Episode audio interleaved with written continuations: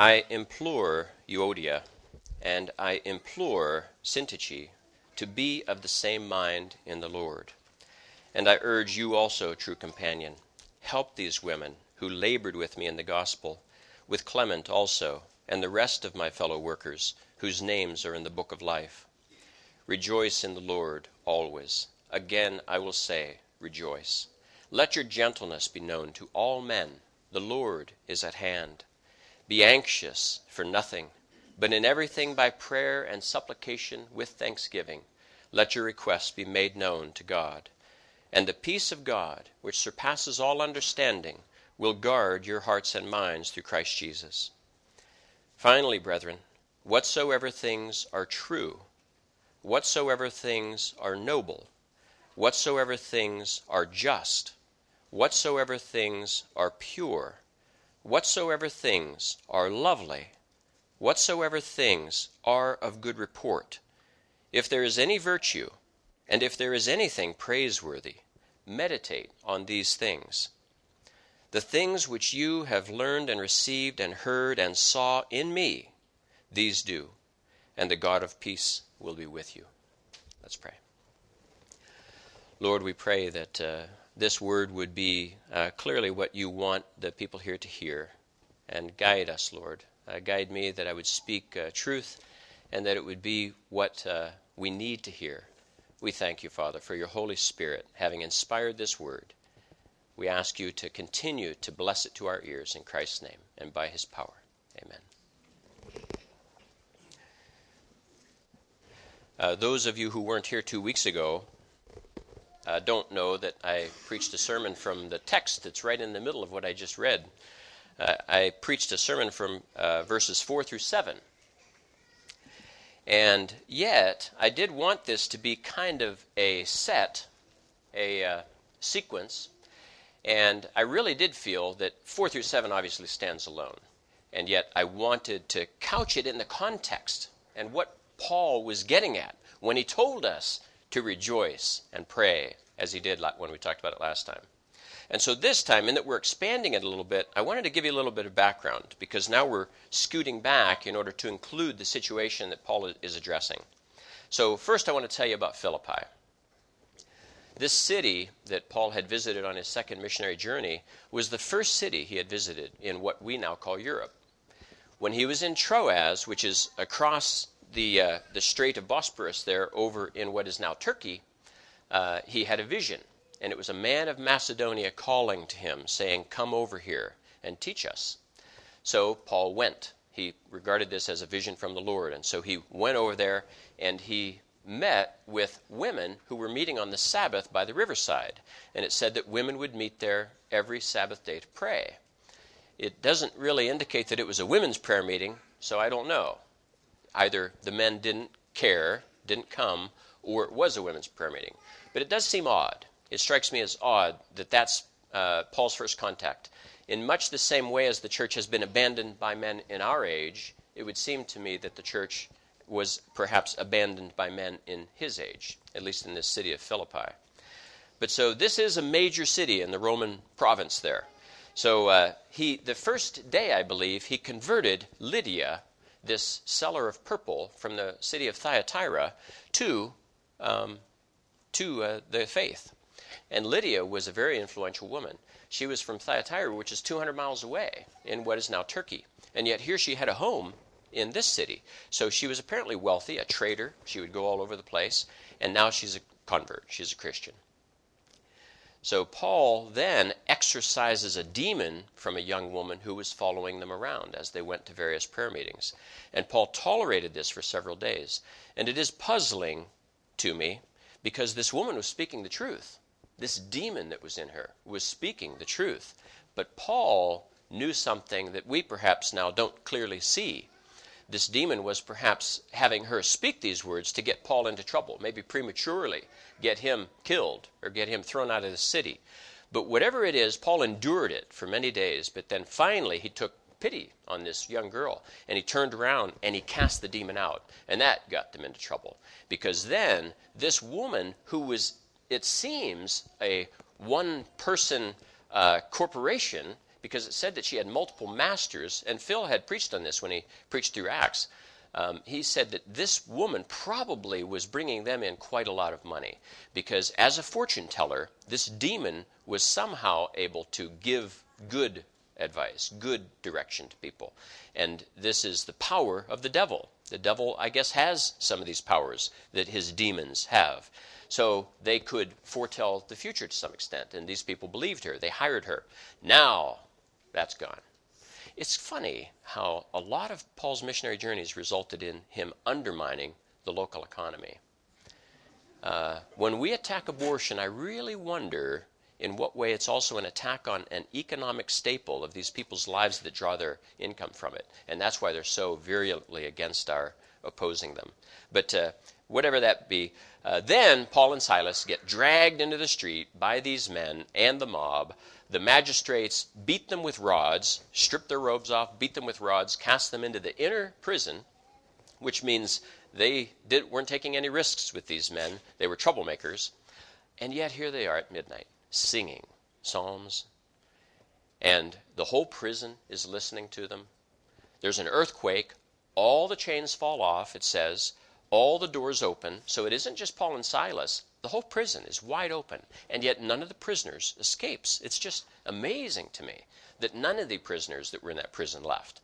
Uh, and it's only Paul and Silas that are let go the next day, and yet that Philippian jailer that night is saved, he and his whole household.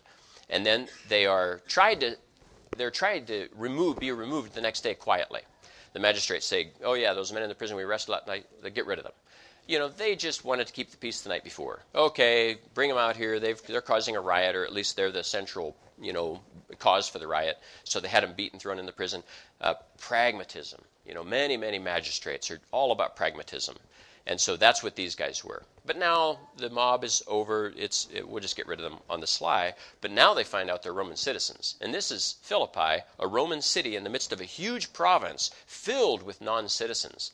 And this was huge for Paul and Silas to have been Roman citizens beaten publicly in this way. And Paul insists that they come down personally and ask them to leave. And then he leaves. And so it shows Paul's backbone. I mean, he'd just been beaten by them 12 hours earlier. And here he is demanding that they come down and personally request that he leave their prison. Uh, Paul is just a remarkable man. So that's where we are. That's kind of the background of Philippi. So now Paul is a few years later writing back to that young church that he had founded several years earlier.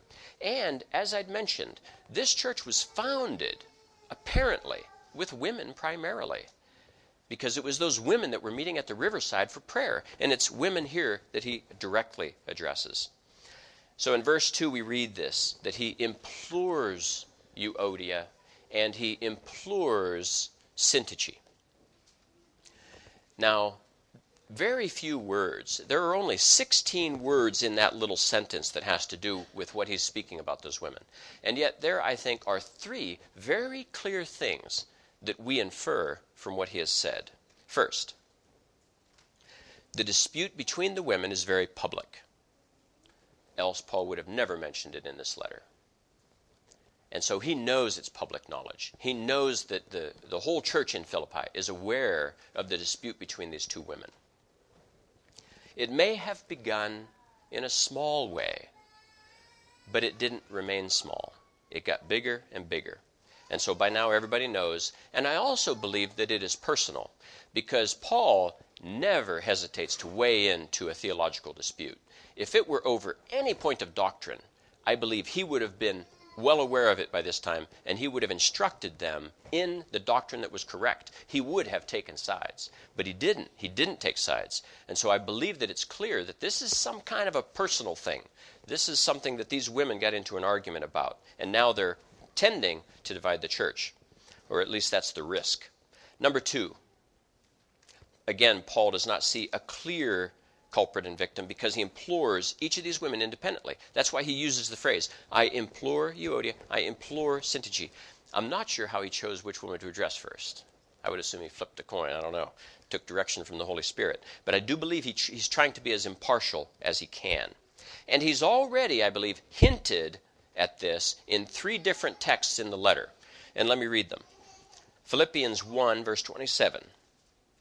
Let your conduct be worthy of the gospel of Christ, so that whether I come and see you or am absent, I may hear of your affairs, that you stand fast in one spirit, with one mind, striving together for the faith of the gospel. One spirit, one mind. He's admonishing them to stay united. 2 2. Fulfill my joy by being like minded, having the same love, being of one accord, of one mind. Again, he's hinting at the fact that they are coming apart, and it's unacceptable to him.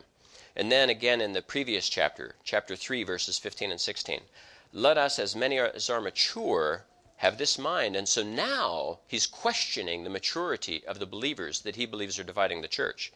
Let us, as many as are mature, have this mind. Let us walk by the same rule. Let us be of the same mind. So we don't know what the division is being caused by, but we do know that Paul feels it should be settled. It's very clear from this. So that's two points. The dispute is public, and Paul sees no clear victim and culprit here.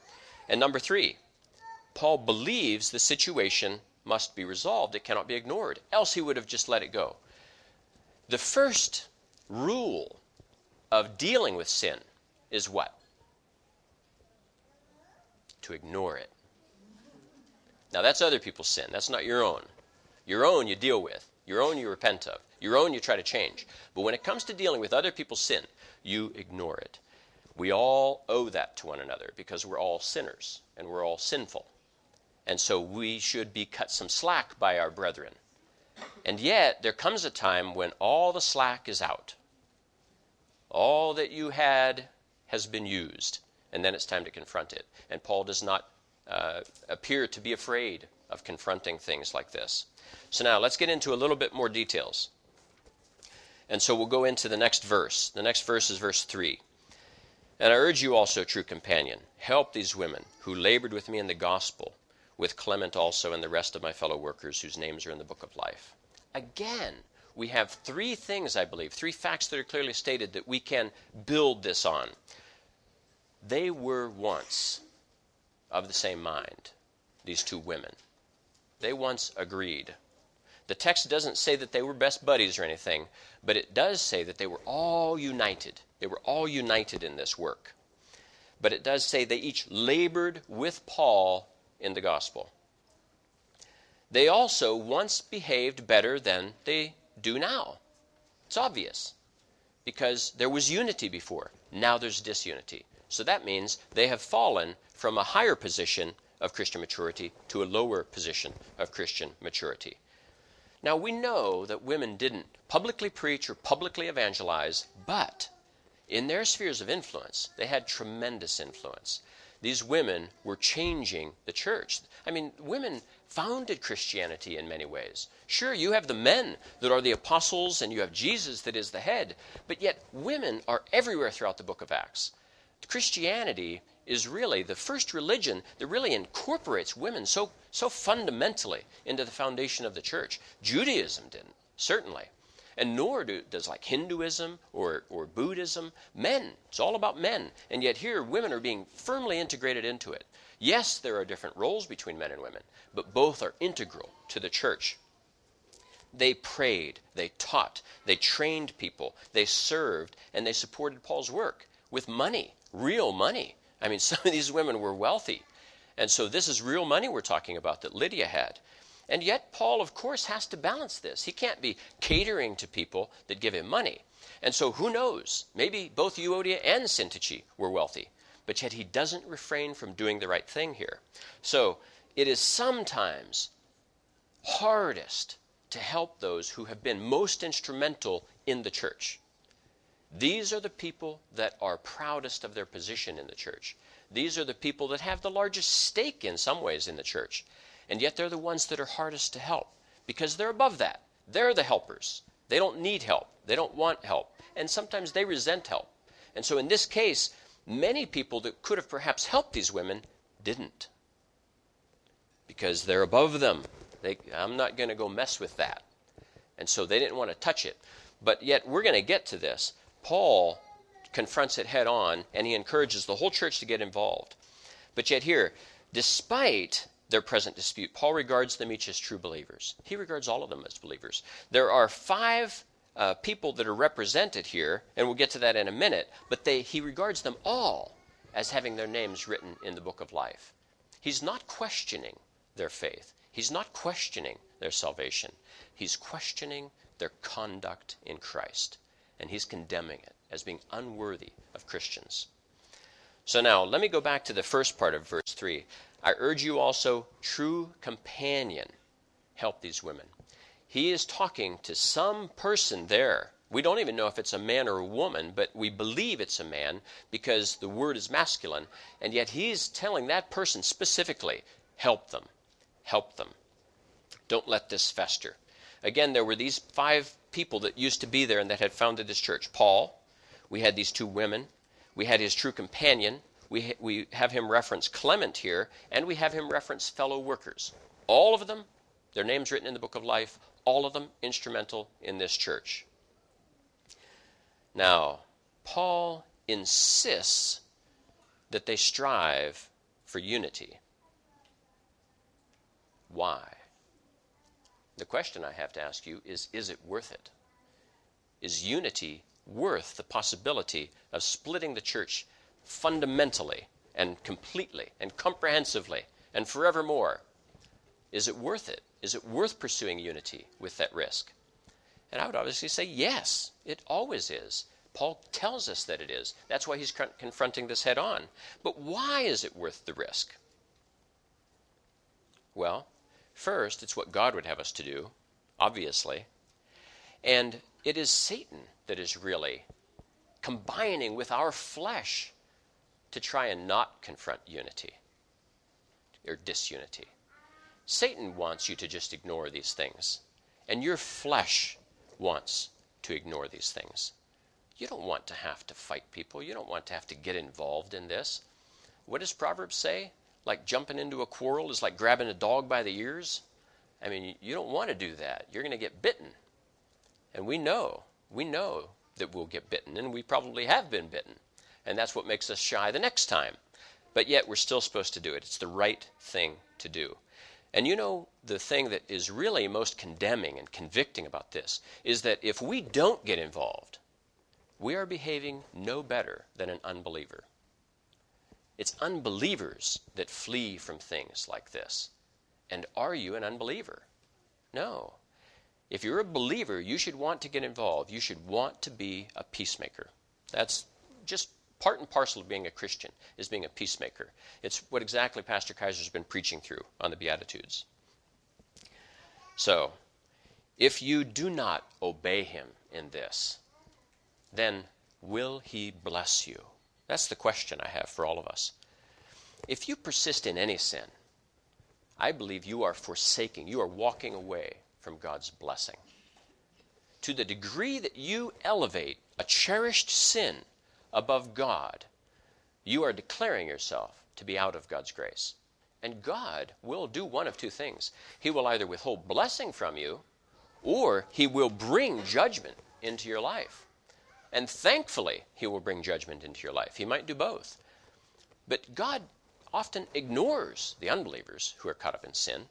They're not hoisted on their own petard, as they say. But boy, isn't it nice that sometimes, as soon as you even think an evil thought, boom, God sm- slams you. That's God's love. And that's a wonderful thing. If you don't feel God's rebuke in that way, then you have to worry. And so you want God's rebuke to come down on you as quickly as possible when you're beginning to fall in love with some sin that you will not sacrifice, that you will not cast aside before you come to this table. That's what this table is all about, and that's why we love to do it weekly. This is about casting aside sin, ferreting it out of your heart and your mind, identifying it as sin, and wanting to get rid of it, wanting it dead. Now, it might spring up two days later like a weed. I mean, we weeded extensively when we had uh, folks at our house a couple weeks ago, and Tabitha just filled three trash barrels. That's sin. That's how quickly sin takes root in your property, in your heart, in your mind. So, we need to deal with it. So now, we come to a review of last time, two weeks ago, because we're coming to verse 4 through 7. The title then was called Worry Warriors. And uh, today's message is wrapped around that. And so I wanted to give you a review of that just in case you weren't here or just in case you've slept since then, like me. Uh, and I did ask you to memorize it. And I did memorize it. And I was telling the kids on the way in, I said, you know, this, as a text to memorize, this one is actually pretty straightforward. And then I thought, uh oh, now I'm going to get up here and I'm not going to remember it, just because I'm saying it's so easy to memorize. But anyway, we'll get to that at the end. But first, verse 4 Rejoice Rejoice in the Lord always. Paul and the Philippians were enduring persecution, severe persecution at this moment when he's writing this letter. So the church had been founded there for a few years, and yet it has been undergoing persecution. And as a matter of fact, when he writes about fellow workers whose names are recorded in the book of life, some say it would appear to point to the fact that some were already dead, most likely martyred.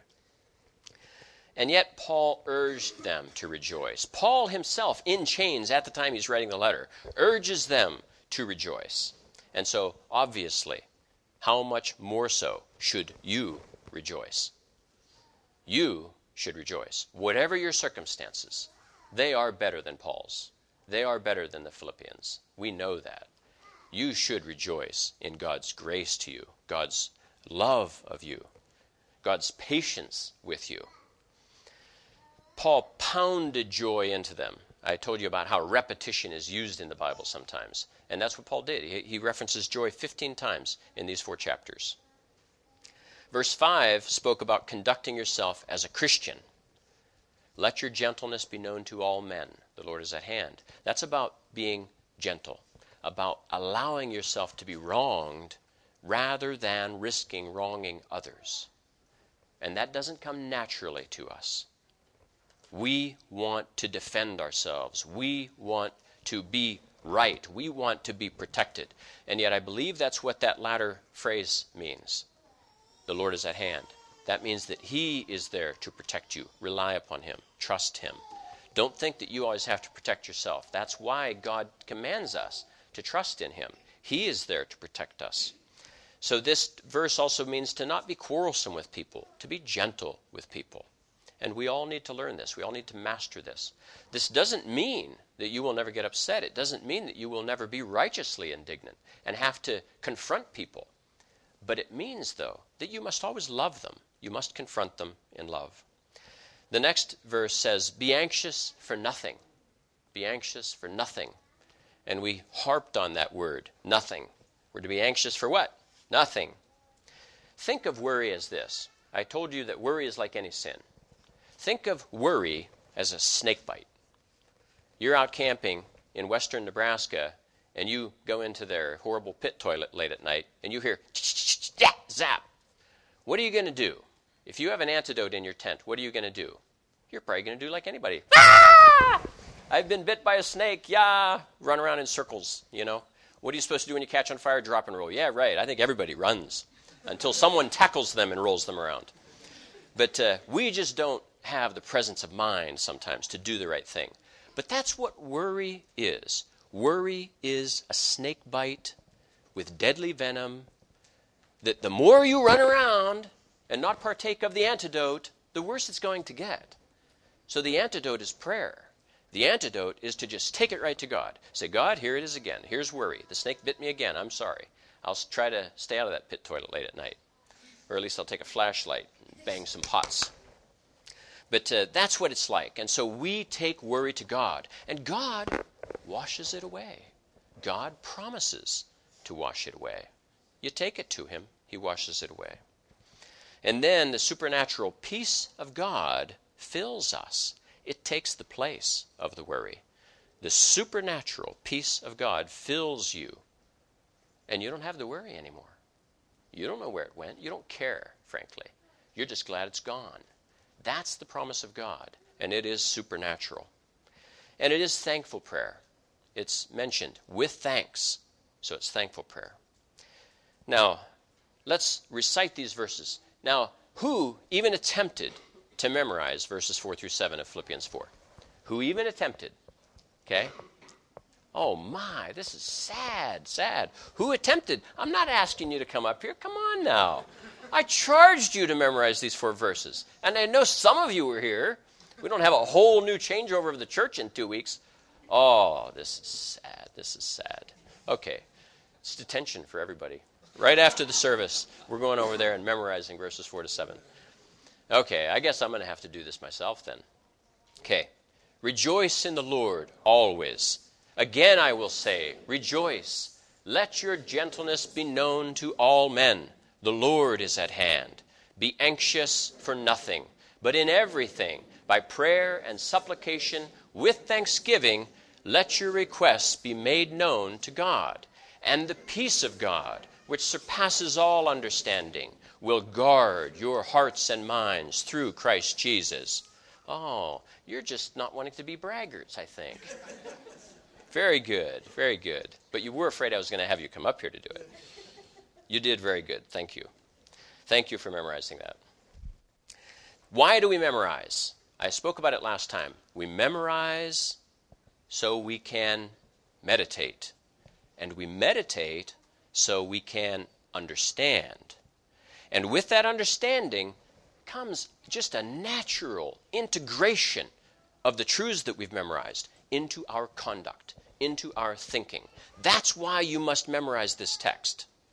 Because, especially if you're a worrier, if you're not a worrier, then, you know, so basically, all the women need to memorize this text. Just kidding. No, we men are worriers too. We just worry about different things. Okay. In verse 8, we'll go on now to the next section. In verse 8, he begins, Finally, brethren. Finally, brethren. This is, this is how sometimes when Phil has been 30 minutes into a sermon and he says, and now to, to, that was our introductory point, right? And you're thinking, oh no, how long is this going to be? But so uh, he says, finally, brethren. But see, he'd already said this once. Back in chapter 3, verse 1, he says, finally, my brethren, rejoice in the Lord. So see, he began to close this letter once already. And yet he got a second wind. Or, as we know from Scripture, he was filled with wind, right? Because the, the Bible is God breathed, the Bible is God's breath. And so Paul was filled with God's breath. So he got that second breath from God, obviously, because he went on to write a lot more than what he was going to do when he was attempting to close, apparently, at 3 1. But so now we say, finally, brethren. So, what is he going to do to wrap up the letter? What's so important that he's going to focus on? We've already got through this wonderful rejoice part. He's addressed this critical issue that is disrupting the unity of the church, and yet now he's going to wrap up the letter. And so, what are we going to talk about? Well, let's read verses 8 and 9. Finally, my brethren, finally, brethren, whatever things are true, noble, just, pure, lovely, of good report. If there's any virtue, if there's anything praiseworthy, meditate on these things. This is why that meditation part is very important because he's now pulling it out. He's applied it to you. He said, This is why meditation is important. Meditate on these things. And now this is what you're to meditate on. These things. He lists six things and then he gives two more just to boot that are in addition to those six things, and he wants us meditating on them. But I have a question for you. And maybe you're like me, because long time ago, when I would read this verse, whatsoever things are true, whatsoever things are noble, whatsoever things are just, uh, meditate on these things. Doesn't it strike you as being somewhat, you know, optimistic? Is he telling us to just kind of forget about all the bad stuff of life and focus on the good stuff and essentially ignore the bad stuff? It seems like that. With a casual reading of this, that can be what you're left with. And this is, uh, there's a term for this in our society. It's called a Pollyanna view, a Pollyanna view of life. And there's a flip side to the Pollyanna view. Anybody know what the flip side is? It's, a, it's another woman's name Cassandra. There's Pollyanna and Cassandra. And let's talk about those views because I want to clarify that Paul is not uh, admonishing you to have a Pollyanna view of life. So, Pollyanna, where's the term come from? Pollyanna was the heroine in a 1913 novel by the same name, Pollyanna. And she was an irrepressible optimist. It was a very popular novel. Has anybody read this book? Ah, yeah, we got some that have read it. So Pollyanna was an irrepressible optimist. And so it is, I think, uh, this phrase, looking at the world through rose colored glasses. It's like someone who just basically sees the best in everything, sees definitely the glass as half full, not half empty. Now, Cassandra, this other, this other person that typifies the negative, Cassandra was a prophetess of Greek mythology.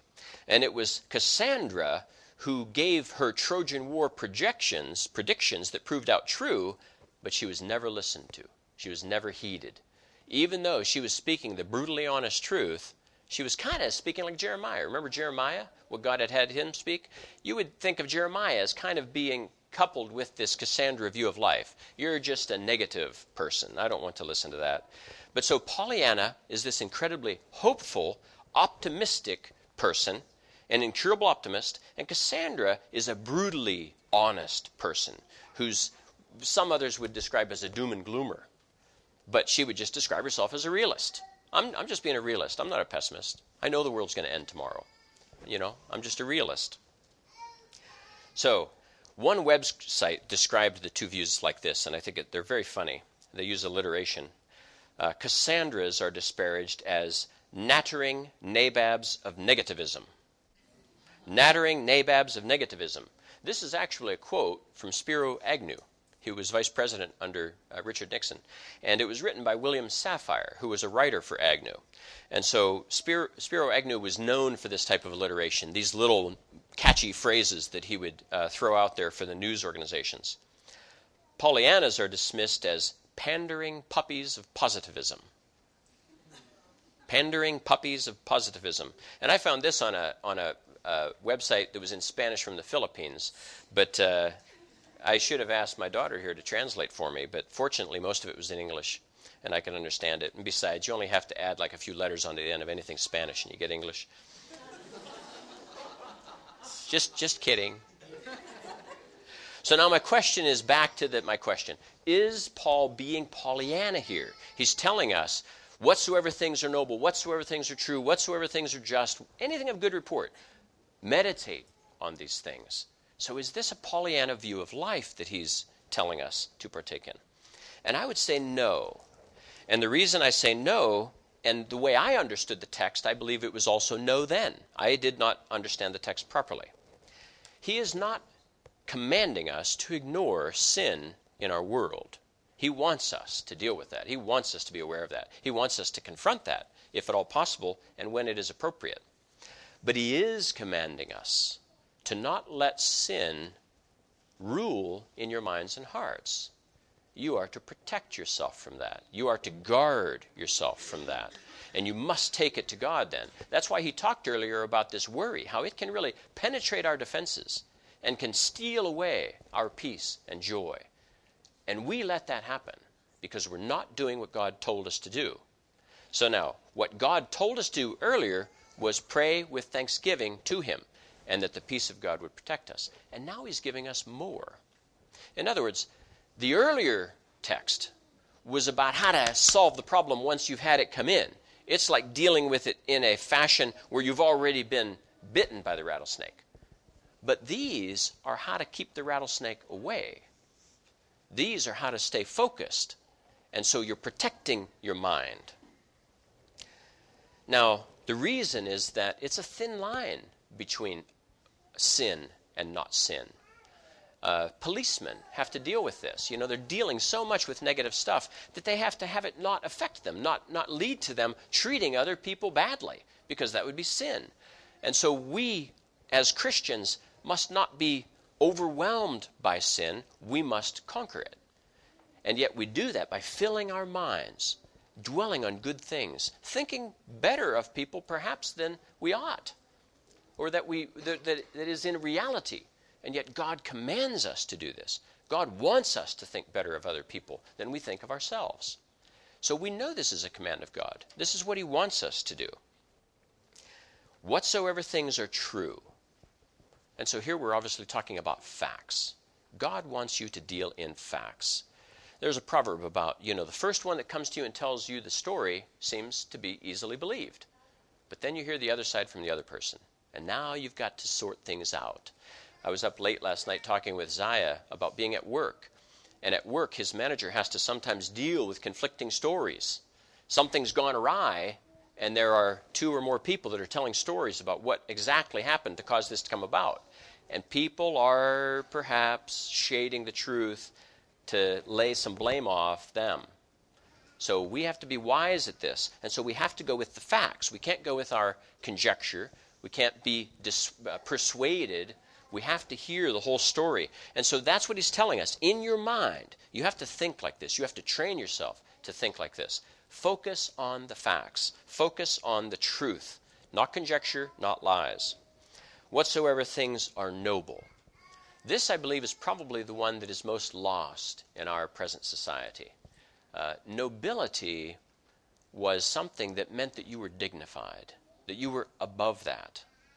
And in many ways, we don't admire that trait in people anymore. We think of it as being haughty. Uh, if you've ever read Democracy in America by de Tocqueville, you'll see this. This is America. In America, we're egalitarian. Everybody's equal. I don't owe you any allegiance. You're just like me. You breathe the same air. You walk the same earth. Whereas when you had that in Europe. In Europe, you had the noble class and you had kind of this pecking order. And of course, in India, you have the whole caste system. But see, we've gone from one extreme to the other, where we kind of dumb it all down and we really don't want anybody putting on airs. We don't want anybody having any of these practices that seem to conflict with our ability to treat them just like we treat ourselves or just like we treat anybody. And yet, even we know that there are occasions for that. There are occasions where we know we must behave in a more dignified way. And we try to train our children to recognize those subtle distinctions. And we don't always succeed. Sometimes children embarrass us uh, because they're behaving like they're at home, but yet they're out in public and they do something that's not publicly decent. And uh, we think, oh, I'll need to take the opportunity to train about that next time we're at home. But here's not the perfect place. Just, you know, just grab them, get them out of the situation. But so that's nobility. That's being dignified. That's being above reproach. And we should aspire to that. We should behave well. It keeps us out of trouble, honestly. And I, and I myself can often get into trouble like this. I can't tell you how many times I've tried to joke with people at work that don't share my cultural background and they've fallen flat and sometimes been very offensive to them. Whatsoever things are just. This is all about fairness. This is all about not bringing biases into situations. And we are all biased. We know this. And so you must be fair. And when we identify with a group, for instance, and especially in politics, it's so easy, and even within the Christian realm, it's so easy for us to be judging people. Uh, when, when my, you know, again, to use an illustration my son has used, he said, you know, he sees people come into work and they're his customers, and so he, you know, treats them well, but they're all Christianed out. They've got the garb and everything, and they don't treat him well. But yet he has these construction workers come in that are real tough looking and, and big, you know, uh, smell of smoke and have big tattoos and they treat him like he's like he's a king. And so we Christians just really don't always come off as being very nice. And we sometimes come off as being better than other people. Whether we believe we're doing it or not, it's how we're perceived. And uh, this is the perception is the reality, as they say in marketing.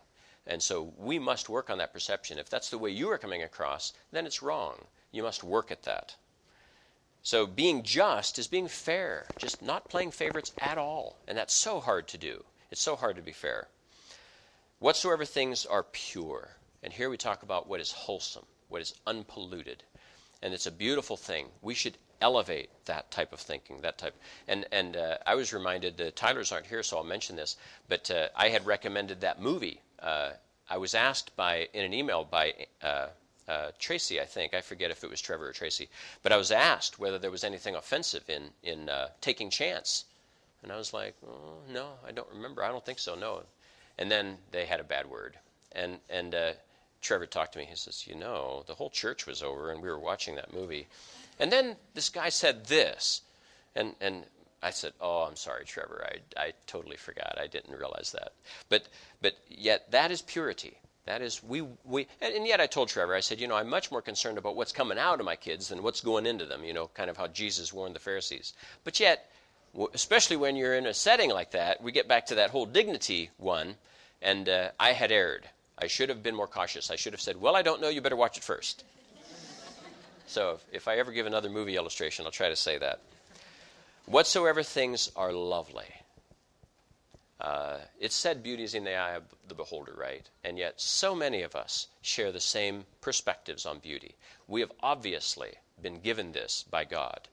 Uh, I've used this illustration many years ago, but there is this, uh, this view of things that is common, like in artistry, and, uh, and uh, there's this certain perspective, and I forget they call it the golden ratio. And in this golden ratio, if something is outside of that ratio, we don't regard it as normal.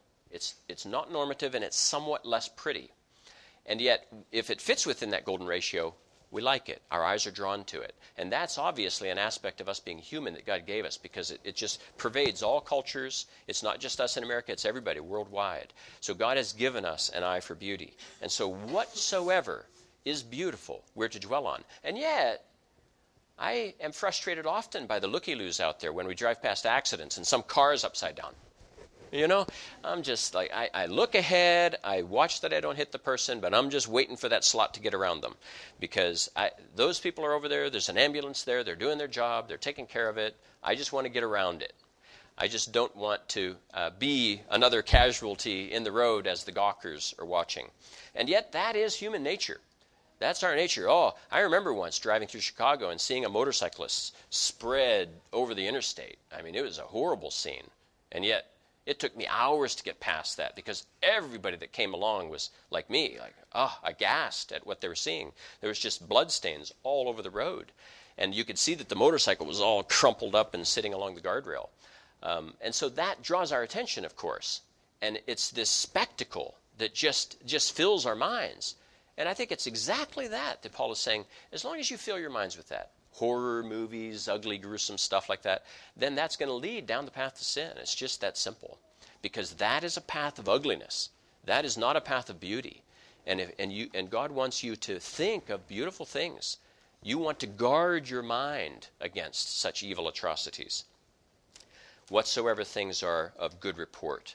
And here we see that it's successes. We're to seek out the good, of good report. Anything good, anything that is successful we're to do this. And uh, we're always reminded of those positive things. I am a winner. I am a winner. You know, someone in a movie plugs in a tape and they're listening to this mantra, trying to build them up. It's silly.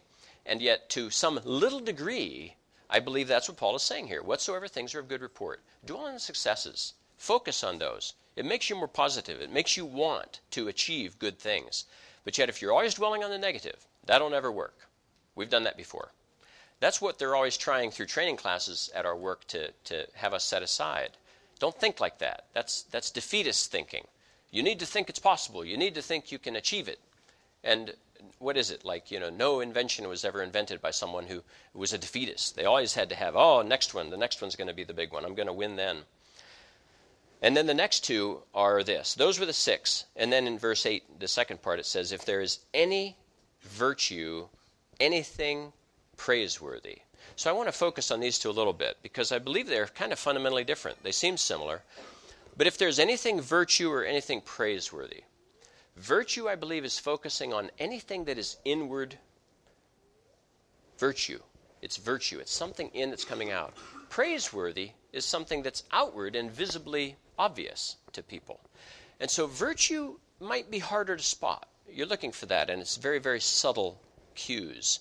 And yet, with the praiseworthy, it's, it's obvious, you know, this is what's worthy of praise. So it's just fundamentally different. It's kind of an inward and an outward view.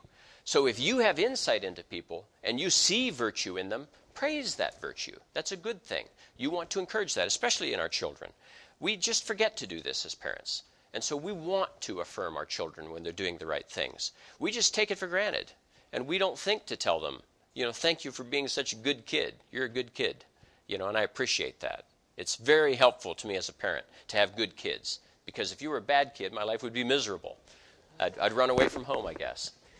But they're good kids, and so I appreciate it. So now, what are we to do with this list? Meditate on these things, Paul tells us. And so we went through all this big list of stuff and you fill your mind with it. You think about this. This is what you fill your mind with. instead of the horrible thoughts, the horrible doubts. I remember listening to a Christian a woman speaking once on a tape, and she was talking about how she was in her kitchen one day, and her husband was like five minutes late. And suddenly her mind is careening off. Oh, he's been killed. He's, in, he's in, been in a bad accident. Oh, what, what are we going to do? I'm going to have to remarry. Who would I remarry? And then, and then she's, she's running through the men that she knows, and now she's getting herself. And then it's like suddenly, ah, what am I doing? You know, that my husband isn't dead. At least I don't think so. But so that's how our minds work. Our, our minds do crazy things, and we have to control them. They lead us into trouble very quickly, and we've got to nip that in the bud. The main thing is recognizing it. We enjoy it sometimes. Our minds are like little little playgrounds, little amusement parks that just cause us to think all these crazy thoughts, and sometimes they're fun, but they can get us into trouble. It's like an amusement park that has no rules, that has no no height requirements. I could just go in there and do anything I want. But God doesn't want you behaving like that. You are to control your mind. That's why the title of this message is Mind Control. Of course, mind control makes it think like I'm trying to control you guys. But that's not what I meant. And I meant it as a, as a twist on that. We can't even control our own minds. What business do we have trying to control other people's minds? So that's what I really meant. Our job is to try to control our minds, to control what goes in, to control what's coming out, to behave ourselves like Christians. Allow these things to fill your mind and nothing else. It is said that idle hands are the devil's workshop. And we've heard this phrase for a long time, and actually it's common. It's been around for hundreds of years. And yet there is another phrase that's been around for a couple hundred years. Idle brains are the devil's workshop. So see, both our hands and our brains can be used by Satan. We don't know how our mind works, but we know that God can put good thoughts in our brains. I know that personally. I mean, I've had it happen to me. And so if if you don't believe me, I guess that's why I don't know. I can't point at a verse, but we know that you have visions, and we know that men have visions, and, and they experience these things, and somehow that's goodness getting into these people. Even the vision I mentioned about Paul having the vision while he was in Troas of the Macedonian man, that's at night. He's just dreaming, and God fills his mind with something that he wants him to do. So we must fill our minds with good stuff. When David stayed behind, remember, that's when he got into trouble. All the kings went off to war. David stayed behind. Idle hands, idle brain, idle eyes. Before we know it, he's committing uh, adultery and murder. So, see, that's what we get when we get lazy. And we must not be lazy. We are to fill our minds with the good. We are to think God's thoughts after Him. And we do this by filling our minds with productive, constructive, God honoring thoughts productive, constructive, God honoring activities. Your mind and your hands. Verse 9, Paul claims this The things which you have learned and received and heard and saw in me, these do, and the God of peace will be with you. It is said that mimicry is the highest form of flattery, and Paul repeatedly tells people to do as I do. Paul was not afraid to tell people, I am the example that you should follow. It's amazing that a man, a mere human, can cl- make that claim. And yet, that's the claim that we all must make as parents. Because our children will not obey us if we tell them, do as I do, and we are doing things that are evil. Or if we tell them, don't do as I do, do as I say. Well, then you're just being a hypocrite. I had a teacher in school. He was so funny. He was a great teacher. And he would always be writing on the board and talking real fast, and sometimes what he wrote would be the exact opposite of what he said. And if the board was right, he would say, Watch what I write, don't listen to what I say. But then it was just as often the reverse was true. He would have said the right thing, and he would say, Listen to what I say, don't watch what I write. And of course, it was all in fun because we have no idea which one to believe. But he would just poke fun at it, and then he would correct the one that he was correcting. But uh, sometimes we're like that. We do this. Our conduct and our statements don't match.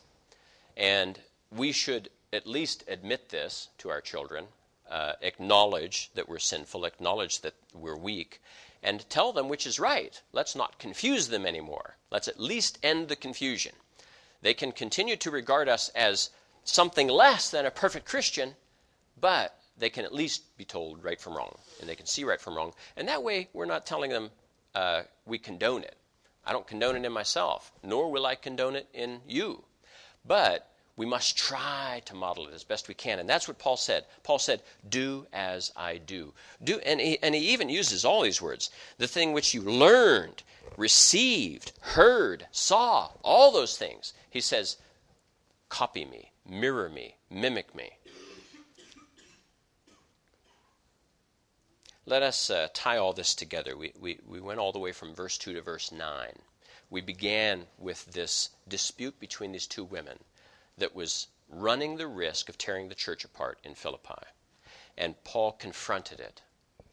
And then he went into this rejoice in the Lord always. Again, I say, rejoice. And this prayer, how it guards your hearts and minds, how it makes you a reliable soldier of Christ. And then he comes to this conduct, where the things which you you know dwell on the just, the noble, the good report, all these things, that's what you're to fill your mind with.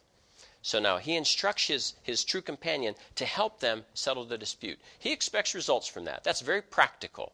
So he begins with practical, practically addressing a very critical issue of concern in the church. And then he goes on to these other things that are more fuzzy, that are more something that a person has to integrate into themselves before it can really come out in their conduct. That'll take time. That'll take years. It takes us all of our lives. And so he went from something that he wants to see changed in their social culture, in their church, to things that he wants to see changed in themselves immediately that are in part based on actions. And then to this, this is how you prevent it. This is how you guard your mind. I believe it's all one thing. He's saying, You're here at these disputes because you didn't do these things. You didn't fill your mind with these good things in order to keep the bad things out. You didn't dwell on what was just. You didn't focus on what was positive. You women believed what was bad about one another, and you couldn't care less about what was good about one another. And so that's where we fail. We know the truth, and yet we fail to apply the truth in some difficult situation that we're in the midst of. And all of us do it. And we will all rationalize it. We will all say that, well, there's an exception here. I'm the exception. Aren't we all? We're all the exceptions. And the fact is, we're just sinners trying to rationalize our sin, not wanting to do the difficult things that we know God wants us to do. And what I would say is then don't expect God's blessings. Just don't expect them. Unless you're willing to cast every sin upon Christ and come up here and partake of this table every week and deal with the sins that have occurred, then I don't believe God is going to bless you. I really don't. That's not how He works. He wants surrender. You must surrender. It doesn't mean you're not going to sin. You will continue to sin. But when you sin, you repent of it, you admit it. You be a Christian. That's Christian conduct. That's Christianity 101.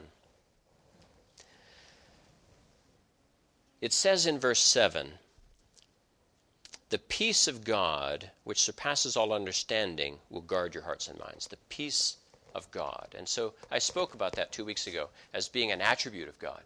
It is that peace of God that really we can partake of, we can have come out of us as well. And it totally washes away that worry. And here in verse 9 it says, The things which you learned and received and heard and saw in me, these do, and the God of peace will be with you. Paul turned it around. So, see, it was the peace of God earlier. It was this aspect of God, this attribute of God that you are blessed with, you are filled with. And yet now it is the God of peace will be with you. So you get not only the gift, you get the giver of the gift, and which is obviously the greater. We know that it is better to have the God of peace with us than to just have the peace of God in us. So he's showing you how that happens. I believe this is very practical in instruction. It's showing you how to do it, but just will you? Will you obey? Will you do the right thing? Let's pray.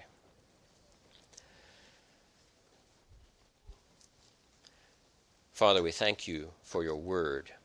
Uh, your word is truth, and your word prevails over all other words on this earth as being true, always being true. And we thank you for them. We thank you that we can rely upon them. Lord, they are hard at times. Sometimes we want to hear the truth, we want to admire the truth, but more like a beautiful piece of art that has absolutely no practical value in the way that we live our lives each day. Yet, Lord, that is not your word. Your word is like a powerful tool that we must depend on every day to live our lives. Will we use that tool, or will we just admire it? Father, we thank you for the fact that your word can do remarkable things in us and to us, can restructure our thinking, can calm all of our many worries. And so we pray, Lord, that your word would come and fill our minds, drive sin out of us. We pray, Lord, that your Holy Spirit would apply it to us, convict us of sin, cause us to hate it like you hate it. We thank you now, Father, for this day, and we ask you to bless us as we go about our lives in the week ahead. We pray, Lord, bring this into our minds. Has, have us to dwell upon it as we serve you. In Jesus' name we pray. Amen.